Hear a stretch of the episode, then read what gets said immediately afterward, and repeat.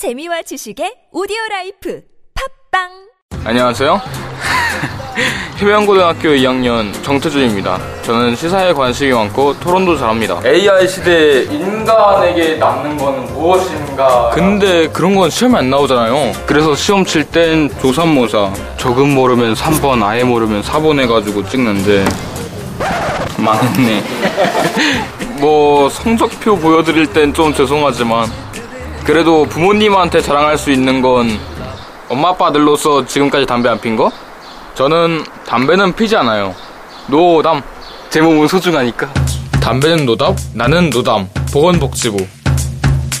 누가 이르기로 으쌰 누가 누가 누가 누가 누가 누가 누가 의료기로 샤 누가 누가 안녕하세요 누가 의료기 모델 정준호입니다 잘 나가는 청춘들을 위한 누가 의료기로 활기찬 하루 시작하세요. 누가 의료기로? 으쌰 잘 나가는 청춘들을 위한 누가 의료기? 잘 만났다 누가. 누가 의료기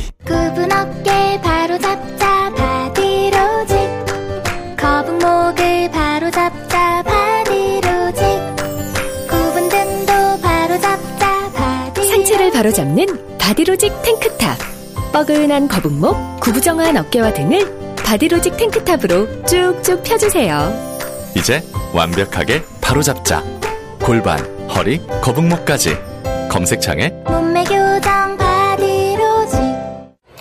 저 슈퍼스타 최욱은 오늘부로 비혼자임을 선언합니다. 최스타님, 연간 2만 쌍 이상 성혼이 되고 있는 여보야 서비스를 알고 계십니까? 저 정기자, 나 슈퍼스타요. 내가 결혼정보회사에 어떻게 찾아갑니까? 여보야는요, 셀프 중매 서비스이기 때문에 직접 가실 필요가 없어요. 돈이 한두 푼 드는 일이 아니지 않소? 여보야는요, 성혼을 위해 사용된 비용을 100% 환불해주고 결혼할 때 100만 원, 아이 낳으면 200만 원의 축하금까지 준답니다. 그래도 난 경력이 있는 분들이 더 좋던데. 초혼도 재혼도 인연을 만날 수가 있습니다. 지금 스마트폰에서 여보야를 다운받으세요.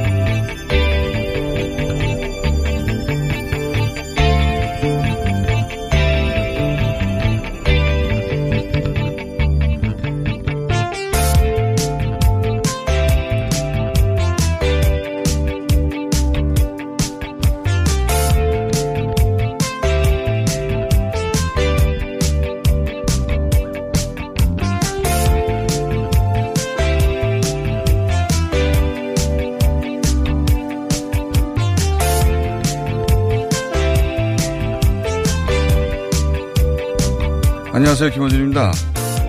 사건을 배당하고 수사를 검토할 것이다. 정경심 교수 사건의 송인권 부장판사를 허위 공문서 작성 혐의로 한 시민단체가 서울중앙지검에 고발한 건에 대해 조선일보가 지난 월요일 보도라 보도한 검찰 관계자의 발언입니다.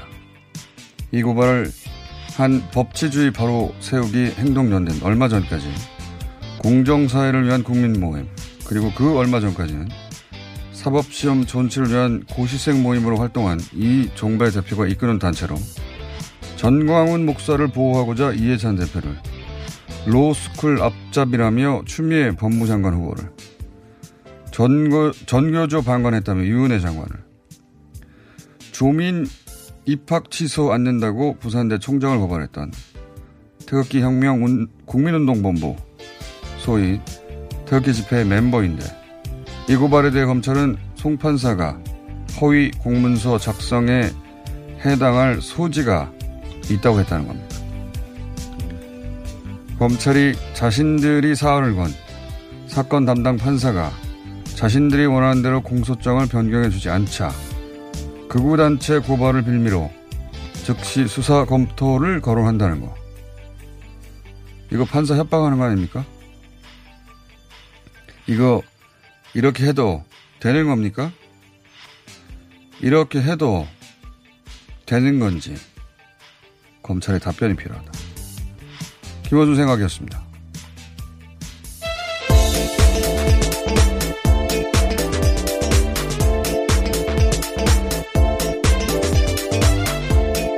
TBS의 류밀입니다. 네, 이 뉴스는 크게 보도되지는 않았어요. 되지는 않았는데, 어, 표창장 공수장 변경, 어, 재판부가 불어있다는 건 크게 보도됐죠. 네. 근데 그 이후 무슨 일이 벌어졌냐면, 좀 전에 이야기한, 어, 이 단체가, 이 단체는, 어, 최근 연속으로 계속 이름을 바꾸고 활동하고 있는데, 어, 그 본질적인 정체성은 어, 태극기 부대, 예. 이 행사에 초대되는 분이에요. 예, 그 멤버라고 볼 수 있는데, 어, 고발한 면면을 봐도, 어, 성향을 알 수 있지만, 어, 극우단체라고 볼 수 있습니다. 근데 이 송인권 판사에 대해서 고발을 했어요. 사실 이 시민단체들 고소고발 많이 합니다. 예. 어, 극우단체는 더 많이 합니다. 대부분 혐의 없음으로 끝이 납니다. 네. 그 고발 자체가 정치적 행위이지 실제 법정에 끌고 가서 어떻게 내 해보겠다고 하기에는 너무 극단적이니까 내용들이. 내용도 별로 없어요. 보통 이런 어, 단체 고발들은 기사 몇 개 끌어와 가지고. 그런데 여기에 대해서 이례적으로 조선일보 기사가 만약에 있지도 않은 검찰 발언을 끌어온 게 만들어낸 게 아니라면 어, 검찰이 수사해보겠다라는 코멘트가 따졌단 말이죠. 조선일보가 가짜로 만들어낸 게 아니라면 저는 이게 야 이 정도 발언을 과연 했을까 싶어서 만들어낸 건가 싶을 정도라서 계속 이 말을 하는 건데 이런 적이 없어요. 예. 수사하고 아니, 어, 검찰이 중요하게 생각하는 재판들이 있죠. 근데, 근데 그 검찰 생각하고 재판부 생각, 생각하고 다른 경우가 많습니다. 이번에도 그런 경우죠. 그런데 그 재판부에 대해서 그 단체가 고발했다고 해서 수사해 볼 만하다. 수사할 것이다. 이건 말이 안 된다고 봅니다, 저는. 이런 일은 듣도 보도 못했다. 예. 그래서 제가 묻고 싶은 건 조선일보가 만들어낸 거냐. 이 발언을. 성판사를 압박하기 위해서. 아니면 검찰 관계자가 진짜 이런 발언을 했는가. 예. 자체적으로 파악해 봐야 된다고 봅니다, 저는. 첫 번째 뉴스는 뭡니까? 네, 북한이 크리스마스 선물을 예고했죠. 미국에게 어, 예고를 했지만 현재까지도 별다른 징후는 뭐 감지되고 있지는 않습니다. 보통 이제 미국 시간으로 오전에 발사를 하거나 한번 미국을 향한 행동을 하거든요. 근데 지금 이미 북한은 워싱턴 기준 동부 시간으로는 오후 5시 저녁으로 가고 네. 있기 때문에 어, 지금 발사해봐야 저녁 뉴스에 포함될 수가 없어요. 그러니까 지나간다고 봐야죠. 정세현 부의장이 어, 어제 여기 나와서도 얘기를 했듯이 북한이 얼마 전에 어, 미국이 도발만 하지 않는다면 음, 크리스마스를 조용히 보낼 수 있을 것이다 라는 취지의 발언을 한 적이 있거든요. 북한도 이제 내년 2, 3월 미국 대선이 본격화되기 전까지는 트럼프 대통령이 움직일 공간이 거의 없다는 건 모르는 바가 아닌 거죠.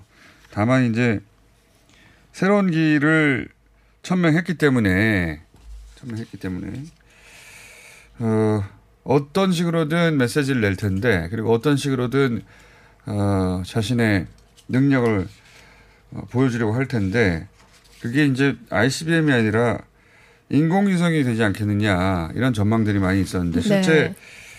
어제 그 노동신문에서 인공위성 관련 기사를 냈어요. 그죠? 네, 맞습니다. 뭐 우주 개발을 위한 국제적 움직임이란 제목으로 냈는데요. 공동의 번영을 위한 평화적 우주 개발 움직임은 세계적 범위에서 계속되고 있다. 그러면서 중국과 인도, 이집트 위성 발사 동향을 소개했습니다. 그러니까요. 아마 뭐 내년 초에 인공위성 발사 정도가 있지 않을까라고 예, 전망해 볼 수 있는 단서 중에 하나인데 네. 어차피 발사 발사체 기술은 동일하기 때문에 지금 ICBM을 쏴버리면 내년에 선거 국면에서 미국과 한 번 정도의 더 기회가 있을지 모르는데 그것까지 완전히 날려버리는 거니까 아마 그렇다고 가만히 있을 수는 없고 인공위성 발사 정도가 되지 않을까 전문가들이 전망했었는데 그쪽 방향이 될 가능성이 높아지는 것 같습니다. 자 다음은요. 네, 그제 열린 한일 정상회담에서 후쿠시마 원전 오염수 문제도 논의된 것으로 나타났습니다. 어, 문재인 대통령은 정보가 투명하게 공개되지 않는다라고 얘기를 하자 아베 총리가 아, 이를 공유할 수 있다, 이런 용의가 있다라고 밝혔습니다.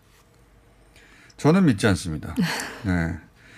자국 내에서도 예, 이 관련 정보를 투명하게 공개하지 않은 지 네. 오래인데 어, 이걸 우리한테 있는 그대로 줄 리는 없다고 보고 저는 이 일본의 후쿠시마 원전 오염수 문제를 어, 제기할 전 세계에서 가장 자격 있는 국가는 우리나라라고 보거든요. 가장 인접한 국가고 직접 피해를 바로 있기 때문에 우리 동해도 올 것이고 그리고 이 문제 제기는 외교적으로도 대단히 중요한 레버러지가 될 거라고 봅니다. 예, 그래서 어, 문 대통령이 원전 후쿠시마 원전 오염수 문제를 아, 아베 총리에게 공개되지는 않았는데 이제 공개된 거랑 마찬가지죠. 네. 그 당시에 공개되지 않았는데 지금 어, 문제 제기했다는 것은 대단히 중요한 발언이었다고 보고 그리고 어, 또 나온 소식은 시진핑 주석이 내년에 상반기 내에 방한할 것이 확정적이라 네, 거의 뭐 표현을 확정적이고 구체적인 시기를 좀 조율을 해야 된다. 이렇게 이런 과정이 남았다고 합니다. 시진핑 주석이 이제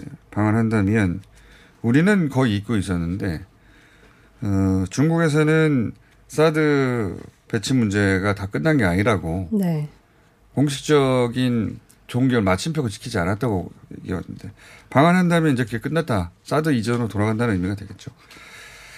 자, 다음 뉴스는 뭡니까? 네, 어젯밤 12시를 기해서 선거법 개정안 처리를 두고 진행된 필리버스터 자동 종료됐습니다.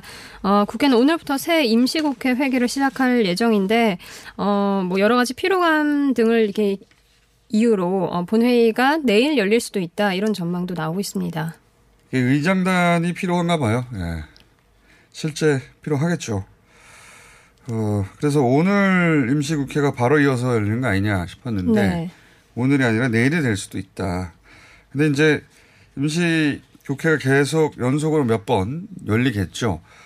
어, 선거법은 더 이상 필리버스터를 할 수 없으니까 이제 어, 이- 이번에 열리는 임시국회에서 선거법은 본회의 표결에 들어갈 것이고 4 플러스 1에서 통과될 것이고 그리고 공수처법이 마찬가지로 상정되면 필리버스터가 되고 끝나면 네. 그 다음 어, 임시국회에서 공수처법은 표결에 들어가고 그 다음에는 어, 검경 수사권 조정안이 올라가고 이런 식으로 진행돼서 어, 올해 말 혹은 내년 초까지 연속으로 3회 혹은 4회 임시국회가 열릴 것이다 이렇게 예상하면 될 것 같습니다. 다음 국회 일정은 다음은요. 네, 유시민 노무현재단 이사장 유튜브 방송 알릴레오를 통해서 검찰이 이 재단의 주거래은행 계좌를 들여다봤다고 주장을 했는데요. 예, 검찰은 허위 주장이라면서 반박을 하고 나섰습니다. 여기 대해서 어제 그 지상파 뉴스들이 어, 보도를 좀 했더라고요. 예. 어, 검찰의 처음 반응은 유시민 이사장 혹은 뭐 가족의 범죄 혐의로 계좌를 들어본 건 아니다. 네. 유시민 이사장은 여기 대해서 누가 내 범죄 혐의로 들여다봤다는 것인가, 들여다봤는지 어떤 목적으로든 들여다봤는지 안 봤는지 답을 하- 아, 하라였는데 이에 대한 검찰 워딩이 어제자 지상파 뉴스는 좀 바뀌었더군요. 경찰이 봤을 수도 있지 않느냐. 검찰발 이야기입니다. 혹은 재단 후원자 가운데 한 명이라도 수사를 받는다면 주변 계좌를 이렇게 어, 부가 부수적으로 들여다보는 건 흔한 일이다. 각각 다른 어, 지상파 저녁 뉴스를 통해 이런 멘트가 나왔던데 들여다 누군가 들여다본 건 분명한가 봅니다. 예.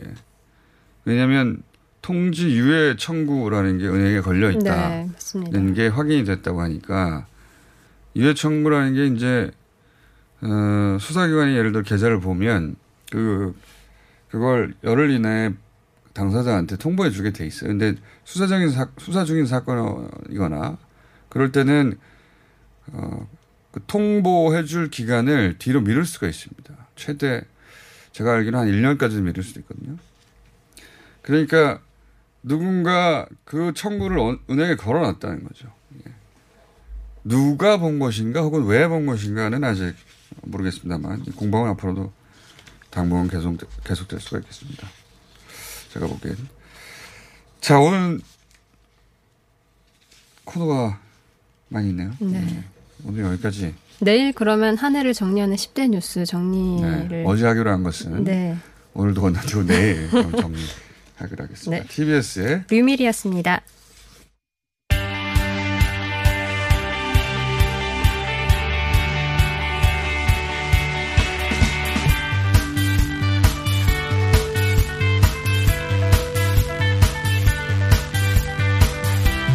자, 오늘 3, 4부가 특집이라 리얼미터가 브리핑 시간으로 왔습니다. 네, 김주영입니다. 안녕하십니까. 자, 많은 분들이 또 그 리얼미터를 궁금해 합니다. 네. 큰 이벤트가 있으면. 예. 왜냐면은, 어, 필리버스터, 필리버스터도 있고. 네, 그렇습니다. 패트법이 올라갔으니까 이 상황에 여론이 어떻게 갈리는지 무척 궁금해 할 거예요. 예. 네, 12월 4주차 주중 집계가 전 주간 집계 대비 0.7% 긍정 평가가요. 대통령의 긍정 평가가 0.7% 포인트 상승한 48.3%가 나왔습니다. 그에 비해 부정 평가는 0.6% 포인트 하락한 47.4%가 나왔습니다. 완만한 오름세를 보이면서 0.9% 포인트 차로 긍정 평가가 다시 앞서는 그런 결과가 나왔고요. 지난주 역전됐다가 다시 또 재역전됐네요. 지금 11월 2주차부터 7주 연속 오차 범위 내에서 팽팽하게 지금 왔다 갔다 하는군요. 네, 왔다 갔다 하는 상황입니다. 이번 조사에서는 보수층과 중도층, 진보층, 그러니까 이념 성향에서 일제히 다 올랐습니다. 아, 이거 선거가 다가오고 있으니까 어, 양 진영이 결집하는 거겠죠. 예. 네, 보수층에서도 지금 상당폭 상승을 했고요. 네, 진보층, 보수층 각각 코어들이 직결했다. 이런 네. 보수층의 부정 평가가 약 한 5% 포인트 빠지면서 그리고 진보층은 다시 결집해서 80%에 근접했었고요. 그렇군요. 그리고 중도층 같은 경우도 한 2% 포인트 상승했습니다. 부정 평가는 그대로. 주중 추세는 어떤 주중 추세는 쭉 상승 네, 상승했습니다. 월요일과 화요일에 47, 48.3.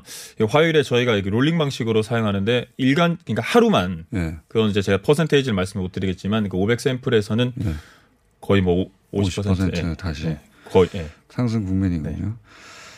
알겠습니다. 대통령 지지율은 그 아무래도 한중일 정상회담도 있고 네. 하니까 반면에 맞습니다. 이제 그리고 조국 전 장관 영장 청구 소식은 영장 청구 소식이 예. 부정적인 요인인데 생각보다 이제는 조국 전 장관에 관련 부정적인 뉴스가 이런 지형에 미치는 정도가 매우 낮네요, 이제는. 네, 예. 그렇습니다. 저번 주 화요일 같은 경우는 유재수 사건과 관련해서 그 보도가 확산하면서 예. 한2% 3% 포인트 빠지는 그런 결과가 있었거든요. 네. 그래서 화요일에 빠졌다가 수요일에 그 국회 보수 단체의 그런 난입 사건 있으면서 거의 50%로 네. 다시 상승- 상승해야 네, 다시. 상승했습니다.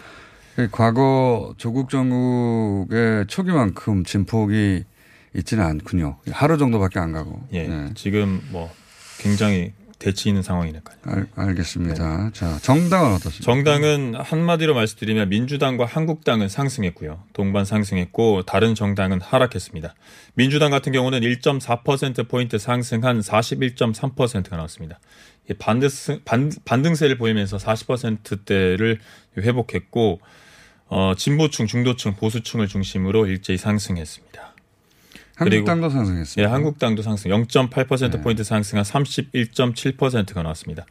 2주째 그 오름세를 보이면서 30% 초반을 유지했고요. 핵심 이념 결집도에서 민주당이 진보층이 상당 부분 상승했습니다. 그래서 격차가 한국당의 그 보수층과의 격차가 6.3%로 벌어졌고 중도층은 거의 변화 없습니다.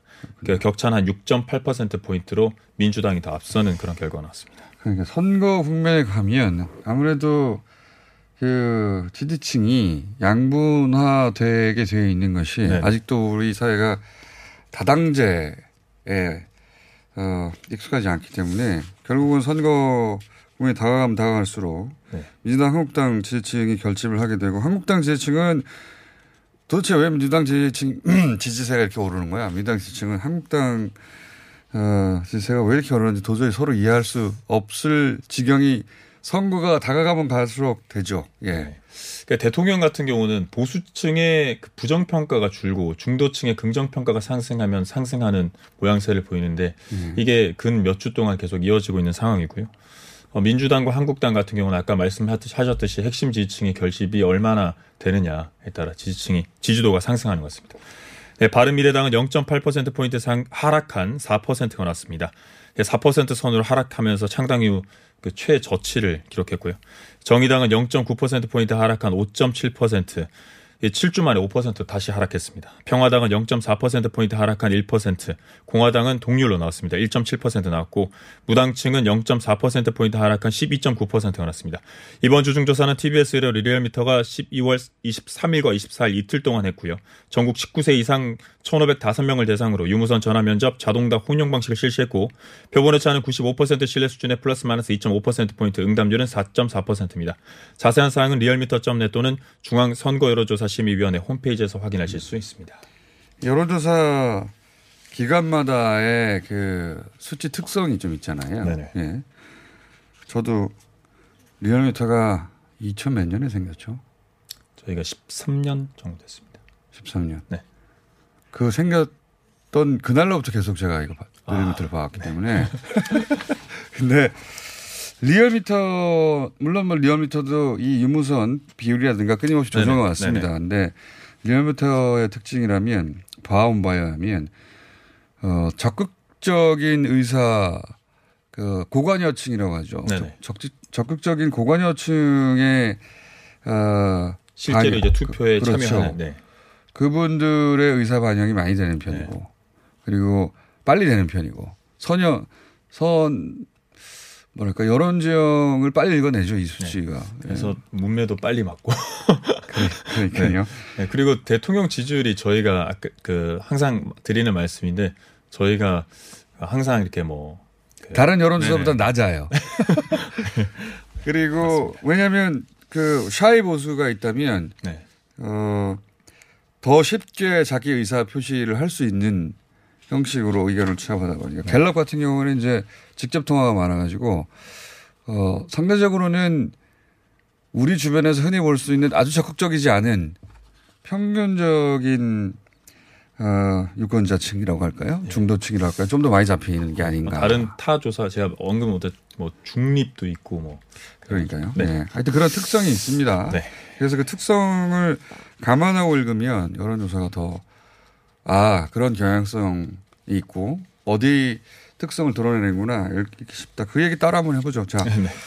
나중에 연동형 비례대표제, 그렇죠. 공수처 등등 어, 페트 법안 표결에 대해서 어떻게 생각하십니까? 네, 찬성이 저 반대보다 오차 범위 밖에서 높게 나타나 우세하게 나타났습니다. 찬성이 51% 나왔고 반대가 39%가 나왔습니다. 그러니까 이 페트 법안에 대해서 네.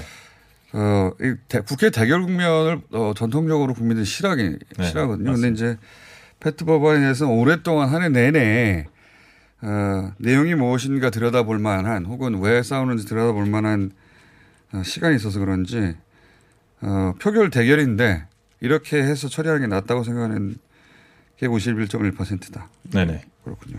뭐 그 이념 성향으로서 당연히 그 중도 극- 보수 예, 뭐. 극명하게 엇갈리는 예, 그런 결과. 진보 보수가 완전히 갈리고. 네, 중도층이 찬성이 더 기울어지면서 응답자 전체 오차 범위 밖에서 찬성이 더 우세하는 그런 결과가 나왔습니다. 이건 메시지 싸움에서는 진보 진영에서 우세했다고 보- 보여지네요. 결과론적으로 보자면. 네. 여기까지 하겠습니다. 네. 리얼미터의 김주영이었습니다. 감사합니다. 박진 씨, 코업이 또 완판됐네. 재구매가 많아서 그런 것 같아요.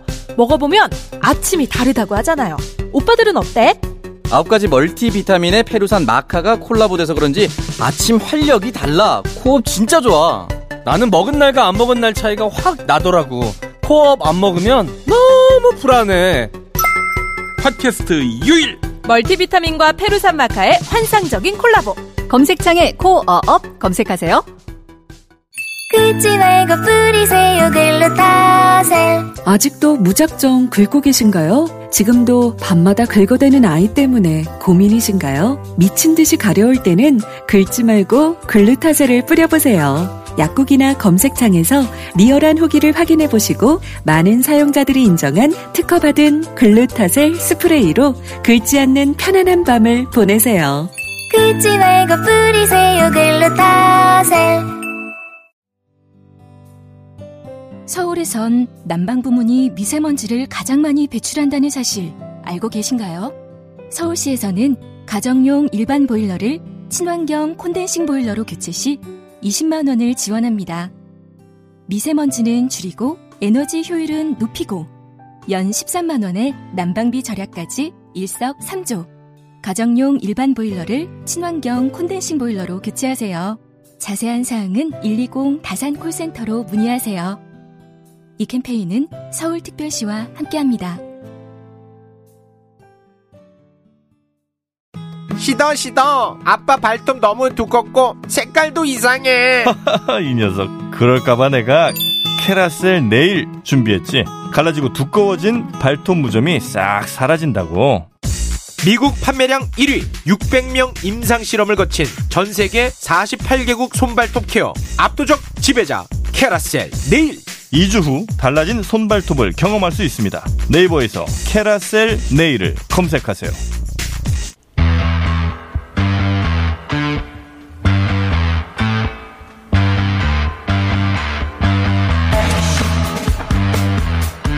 정부가 어, 12월 16일 부동산 대책을 내놨습니다. 그리고 일 지났는데 부동산 관련 뉴스가 꽤 많이 나왔고 지금은 좀 잠깐 줄었습니다. 이게 이제 시장이 안정돼서 그런 건지 어, 부동산 문제는 사실 우리나라에서는 영원한 숙제처럼 여겨져서 부동산 가정교사가 필요하다고 오랫동안 생각해 왔었는데 지난 시간에 매우 유력한 후보가 등장했습니다. 국도교통부 박선호 제1차관 나오셨습니다. 안녕하십니까. 네. 안녕하세요.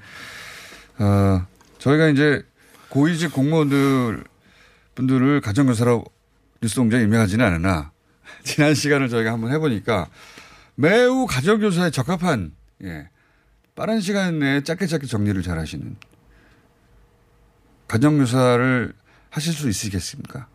저희가 요청할 때마다 나와주셔야 되는데. 예, 뭐 부동산 시장이 안정돼서 네. 더 이상 안 나올 수 있는 상황이 되는 게 더 좋을 것 같습니다. 네. 나오시겠다는 얘기군요.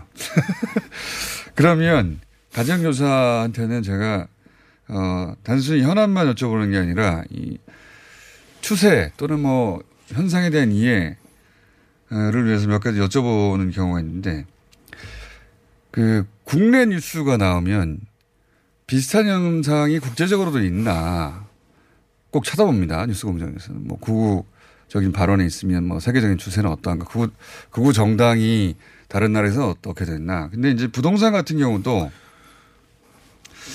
그 주택 가격이 갑자기 올랐다고 해서 하기에 혹여 미국 혹은 유럽 혹은 뭐 다른 지역에서 세계적으로 이 주택 가격이 폭등했나 검색 좀 해봤거든요.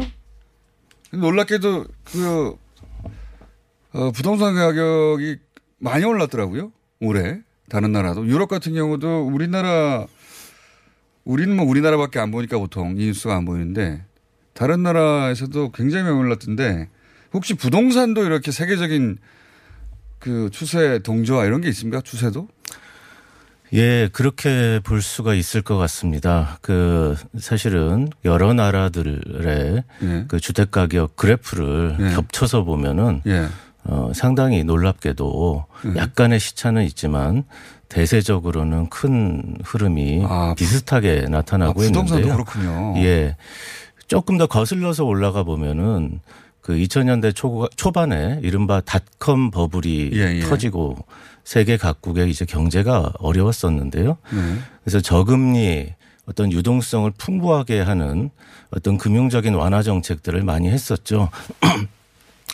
그러고 나서 그런 것들이 이제 부동산도 일종의 자산 시장이기 때문에 네. 부동산 가격의 상승을 굉장히 많이 가져왔습니다. 어. 잘 아시는 것처럼 2000년대 후반에 서브프라임 모기지 예, 예. 사태로 미국에서 뭐 300만 채에 가까운 예. 그 집이 은행에 차압되는 그렇죠. 그런 사태까지 이르게 됐었는데요.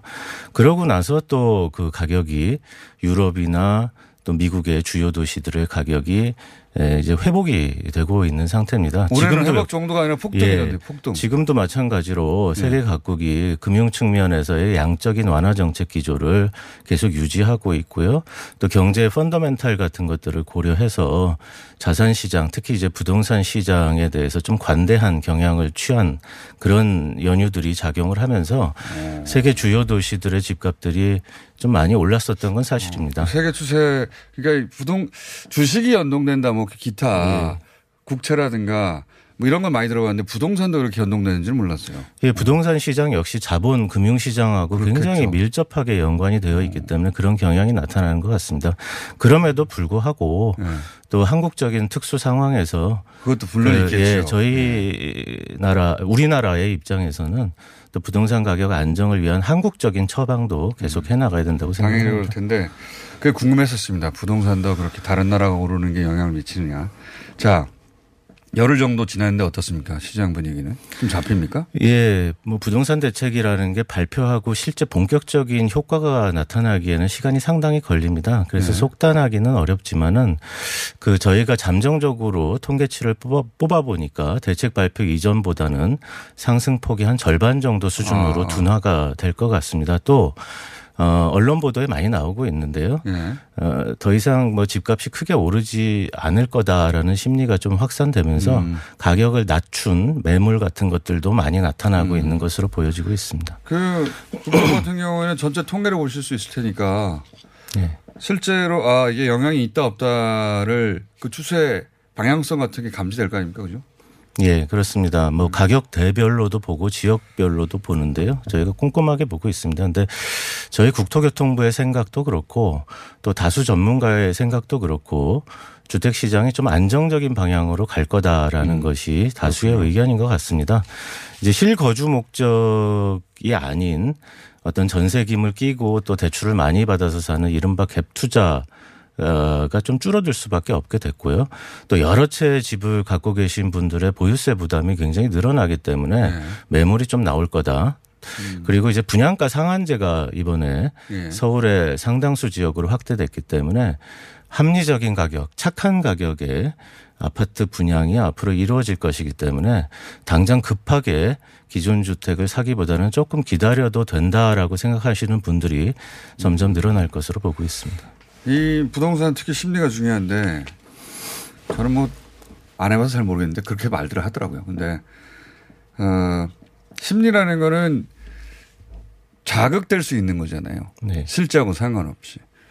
그래서 꼭 그런 얘기 나오지 않습니까? 이게 보수 언론을 통해서 어, 건설 업계하고도 같이 이해를 같이 해서 이런 뉴스가 많이 나오는 것 같은데 보통 어, 수요가 줄어들 것이다. 집이 모자란다. 곧 그런 뉴스가 나오게 되고 그래서 불안해지고 이런 상황은 어떻게 통제합니까? 예, 공급이 줄어들 거기 때문에 네. 결국에는 집값이 다시 오를 수밖에 없다라고 말씀을 하시는 걸로 생각을 하는데요. 어, 일전에도 제가 말씀을 드렸지만은 실수요를 충당할 수 있을 정도의 공급은 안정적으로 이루어지고 있고 앞으로도 충분히 가능하다라고 보고 있습니다. 서울의 아파트 새 아파트 입주 물량이 에, 매년 4만 채 이상이 되기 때문에 수요에 견주어 봤을 때 부족한 물량이 아니라고 할 수 있고요. 또 이번 대책을 통해서 도심 내에 다양한 형태의 주택 공급 확대 방안도 제시가 됐습니다. 또 서울의 최인접 지역에 3기 신도시를 통해서 17만 호의 공급이 2023년도부터 본격화되는데요. 그런 것들이 또 과- 촘촘한 광역 교통망으로 뒷받침이 되고 어, 집뿐만이 아니라 그 지역의 자족 시설, 업무 기능 같은 것들도 서울 중심부로부터 분산돼서 수용이 되기 때문에 충분히 공급 측면에서의 대책은 어, 충분하게 만들어져 있다라고 말씀드릴 수 있는데요. 문제는 그러면은 그 수요 측면에서 실수요 말고 앞으로 집값이 오를 거다라고 기대를 하면 이상하게 부동산 시장은 다른 시장과 다르게 오히려 수요가 늘어나는 경향들이 있습니다. 이런 음. 것들 이런 오를 거 예. 왜냐하면 오를 거봐 빨리빨리 예. 사려고 하는 거죠. 예. 불안해서. 그렇습니다. 네. 그래서 이게 투자적 목적의 수요, 투기적 목적의 수요 이런 것들이 많이 작용을 하고 있기 때문에 이번 대책을 통해서 과도한 주택담보대출에 대한 제한 조치 그리고 다주택 보유라든가 단기 매매에 대한 세금 이런 것들을 통해서 투, 투기 수요, 투자적 목적의 수요를 어느 정도 걷어내고 나게 된다면은 수요도 안정화되고 또 공급은 꾸준히 이루어진다. 그렇게 보면은 수급 양 측면에서의 집값 안정 요인은 더 강화될 수밖에 없다. 그러려면은 지금 말씀하신 뭔가 이렇게 투기성, 뭐, 어, 투자에 대해 잡아내고 그렇게 해서 이미 보유한 사람들한테 세금을 많이 매기고 그래서 네.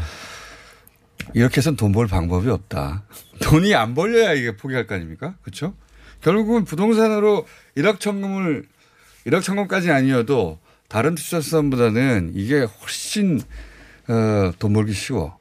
부동산이 최고야. 이 인식이 바뀌지 않는 한 부동산으로 돈을 벌기는 어렵다.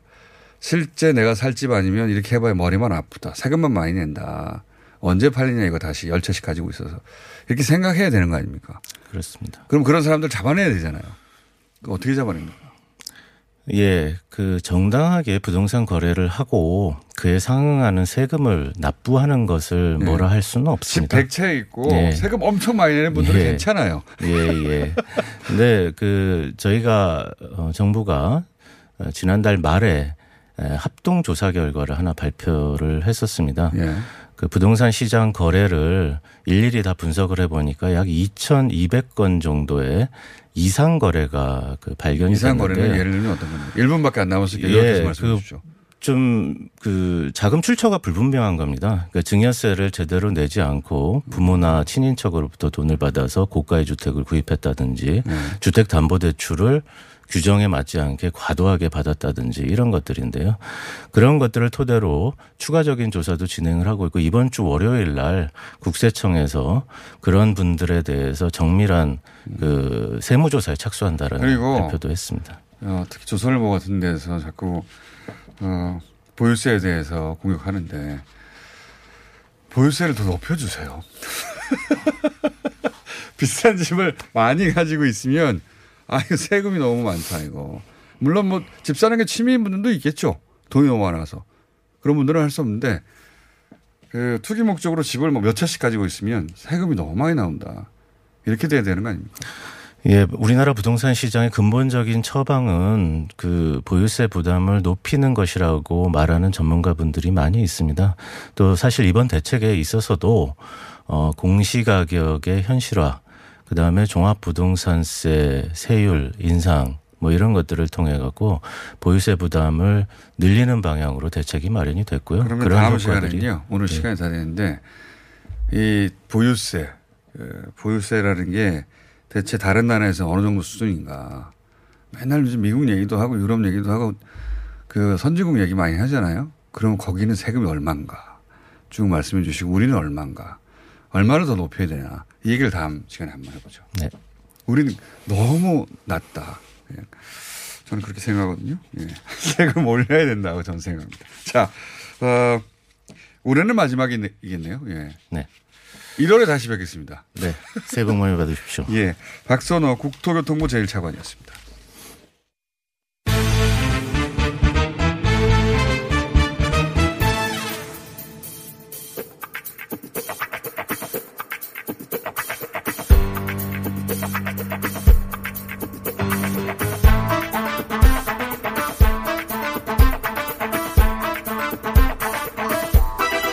자, 올해 마지막 시간이네요. 예. 아무래도 케이블 얘기 다시 하실 것 같은데 박지원 대한 해상 케이블 타러 오세요. 연휴에 뭐 해요? 연휴에 뭐 해요? 22,000원, 18,000원. 그 지난주에 말씀하신 계획대로는 됐습니까? 뭐가 계획대로 되죠? 예, 마지막 대국 아. 끝나고 나서 바둑 구단 이세돌이 AI 한돌한테 목포 신안 와서 졌어요. 예. 그리고 케이블카 그래가지고 그냥 안 탔어요. 안 또 저도 예. 정치 구단이 정치적으로 활용하면 안 되니까 네. 안 나타났죠. 나타나면 사진 나오는데 그런 것을 정치적으로 이용하는 그런 정치 구단은 아닙니다. 알겠습니다. 아무튼 저는 그 thank you 김정은 이렇게 아, 시작합니다. 크리스마스. 예, 예. 선물 안 보냈잖아요.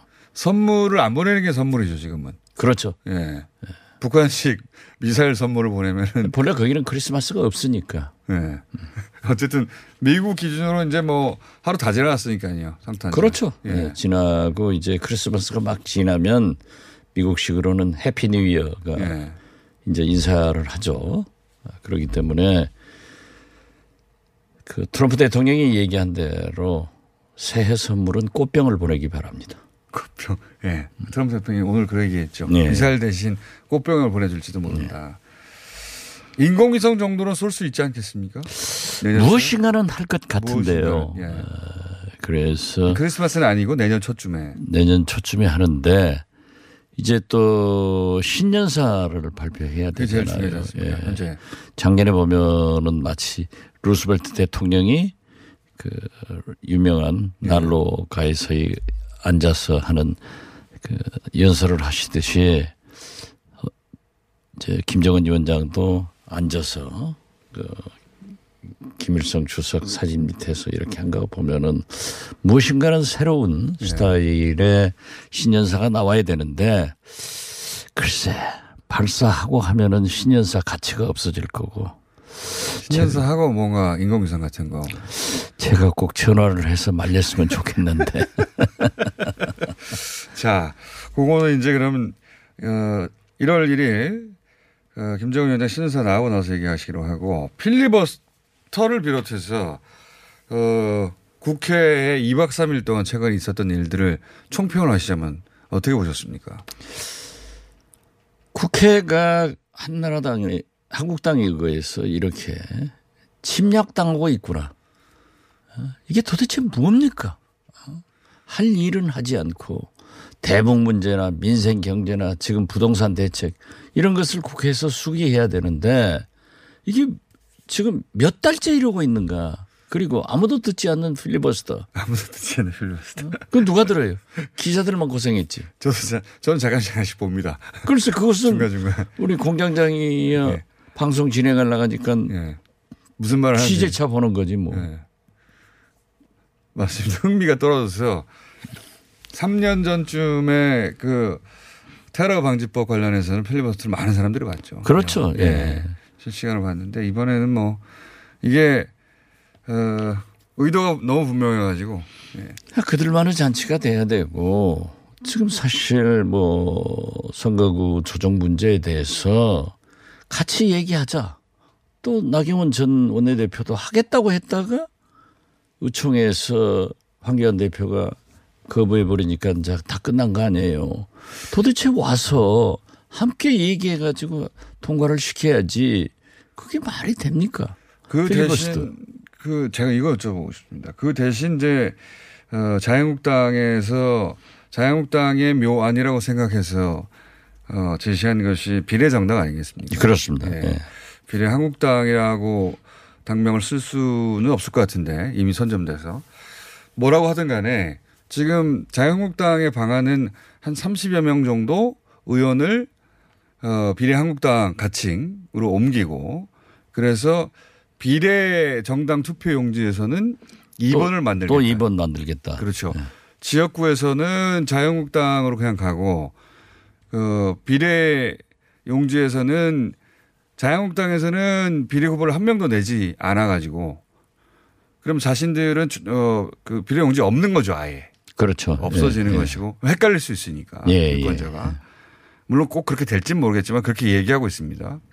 아예 안 내고 2번이 되기 위해서는 의원수가 많아야 되니까 의원수를 옮겨가지고 어 무조건 2번만 찍으면 자유한국당은 지역 그리고 비례정당은 자유한국당의 비례정당 이렇게 되도록 만들겠다는 게 지금 그렇죠. 예, 지금 말하고 있는데 이게 실제 그렇게 갈 거라고 보십니까? 효과가 있을까요? 이게 뭐 수- 정당이 선거를 위하, 이기기 위해서는 별 묘수를 다 쓰죠. 예. 결국 꼼수가 예. 정수를 이기는 경우가 많습니다. 어쩔 수 없이. 그렇기 때문에 지금 우려하시는군요. 네? 예. 우려하시는군요. 우려하죠. 민주당에서도 이렇게 되면은 비례민주당을 창당하지 않을 수 없는 그런 시대가 올 거고. 그거 그럴 가능성도 있다고 보십니까? 예, 그렇습니다. 그렇기 또 때문에 정의당 입장에서는 실컷 이렇게 합의한 이 선거제가 애초 취지 무산돼 버리는데. 그렇죠. 그렇기 때문에 결국 양당제의 폐허가 다시 한번 노정되고 있는데요. 네. 지금 오늘 사실 표결을 하려다가 내일로 옮겼거든요. 선거법을. 네, 선거법. 그러면은 지금 수정안을 또 낼 수도 있어요. 하루 사이에. 그렇죠. 요 방안, 요 문제에 이 문제에 대해서. 그러니까 아, 그럴 가능성도 있습니까? 그렇습니다. 그런 얘기가 지역구를 네. 지역구를 공천하지 않는 예. 정당은 비례대표를 낼 수 없다든지 예. 이러한 방법으로 하면은 또 방법이 있어요. 그렇기 때문에 꼼수가 꼼수가 꼼수를 낳고 좀 더 두고 봐야 되겠지만은 원천적으로 연동형 비례대표의 취지가 뭡니까? 예. 어? 다당제 또 사표를 방지하자. 예. 어?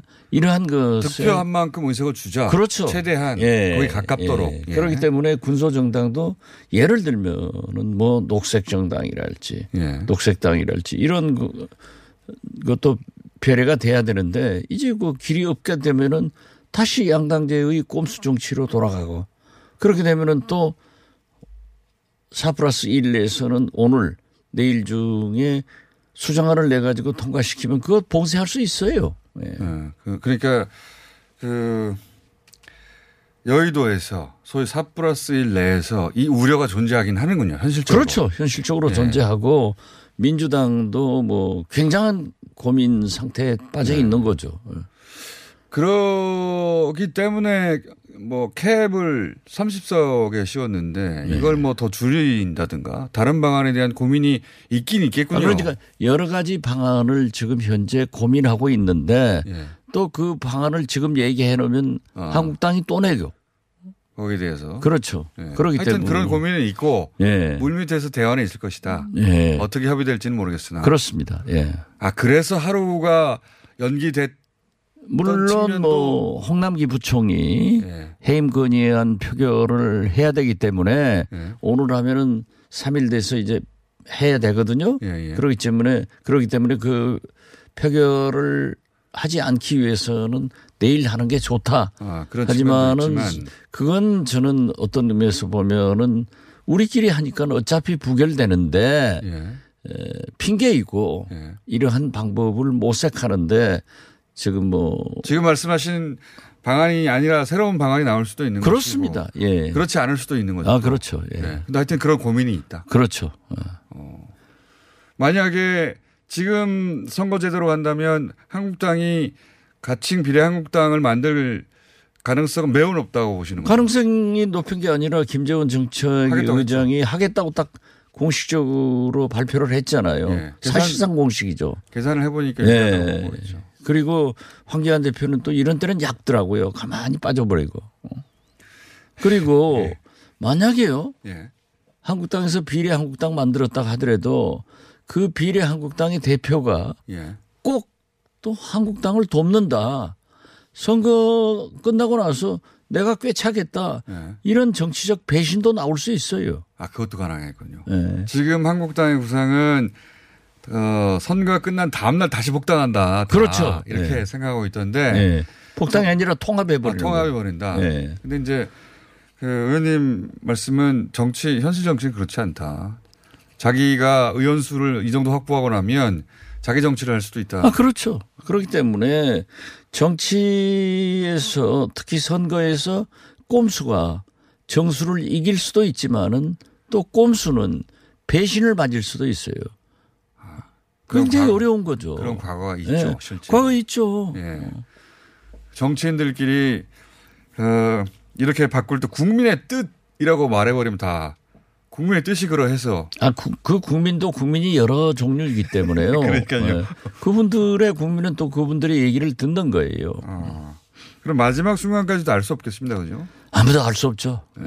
그러니까 오늘 보내 오늘 임시 국회 안 하고 내일 혹은 모레로 연기될 수도 있는데 그렇죠. 그 사이에 요 관련 법안이 조정될 수도 있다. 선거법 관련 조정. 그렇습니다. 마지막 순간에 예, 예. 안될 수도 있고 안 될 수도 있고 될 수도 있다. 예. 거참 되는 쪽이 높습니까? 안 되는 쪽이 높습니까? 저는 되는 쪽이 높다고 생각합니다. 어쨌든 어쩔 수 없이 저쪽에서 공식화했기 때문에. 그렇죠. 공식화했고 또 나는 수정안이 굉장히 가능할 것이다 이렇게 보고 있는데요. 네. 어, 또4 플러스 1이 합의를 해서 나가기로 결정됐지 않습니까?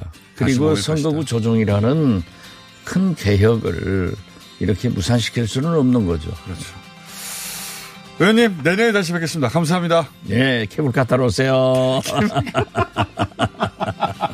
마지막 메시지 케이블카.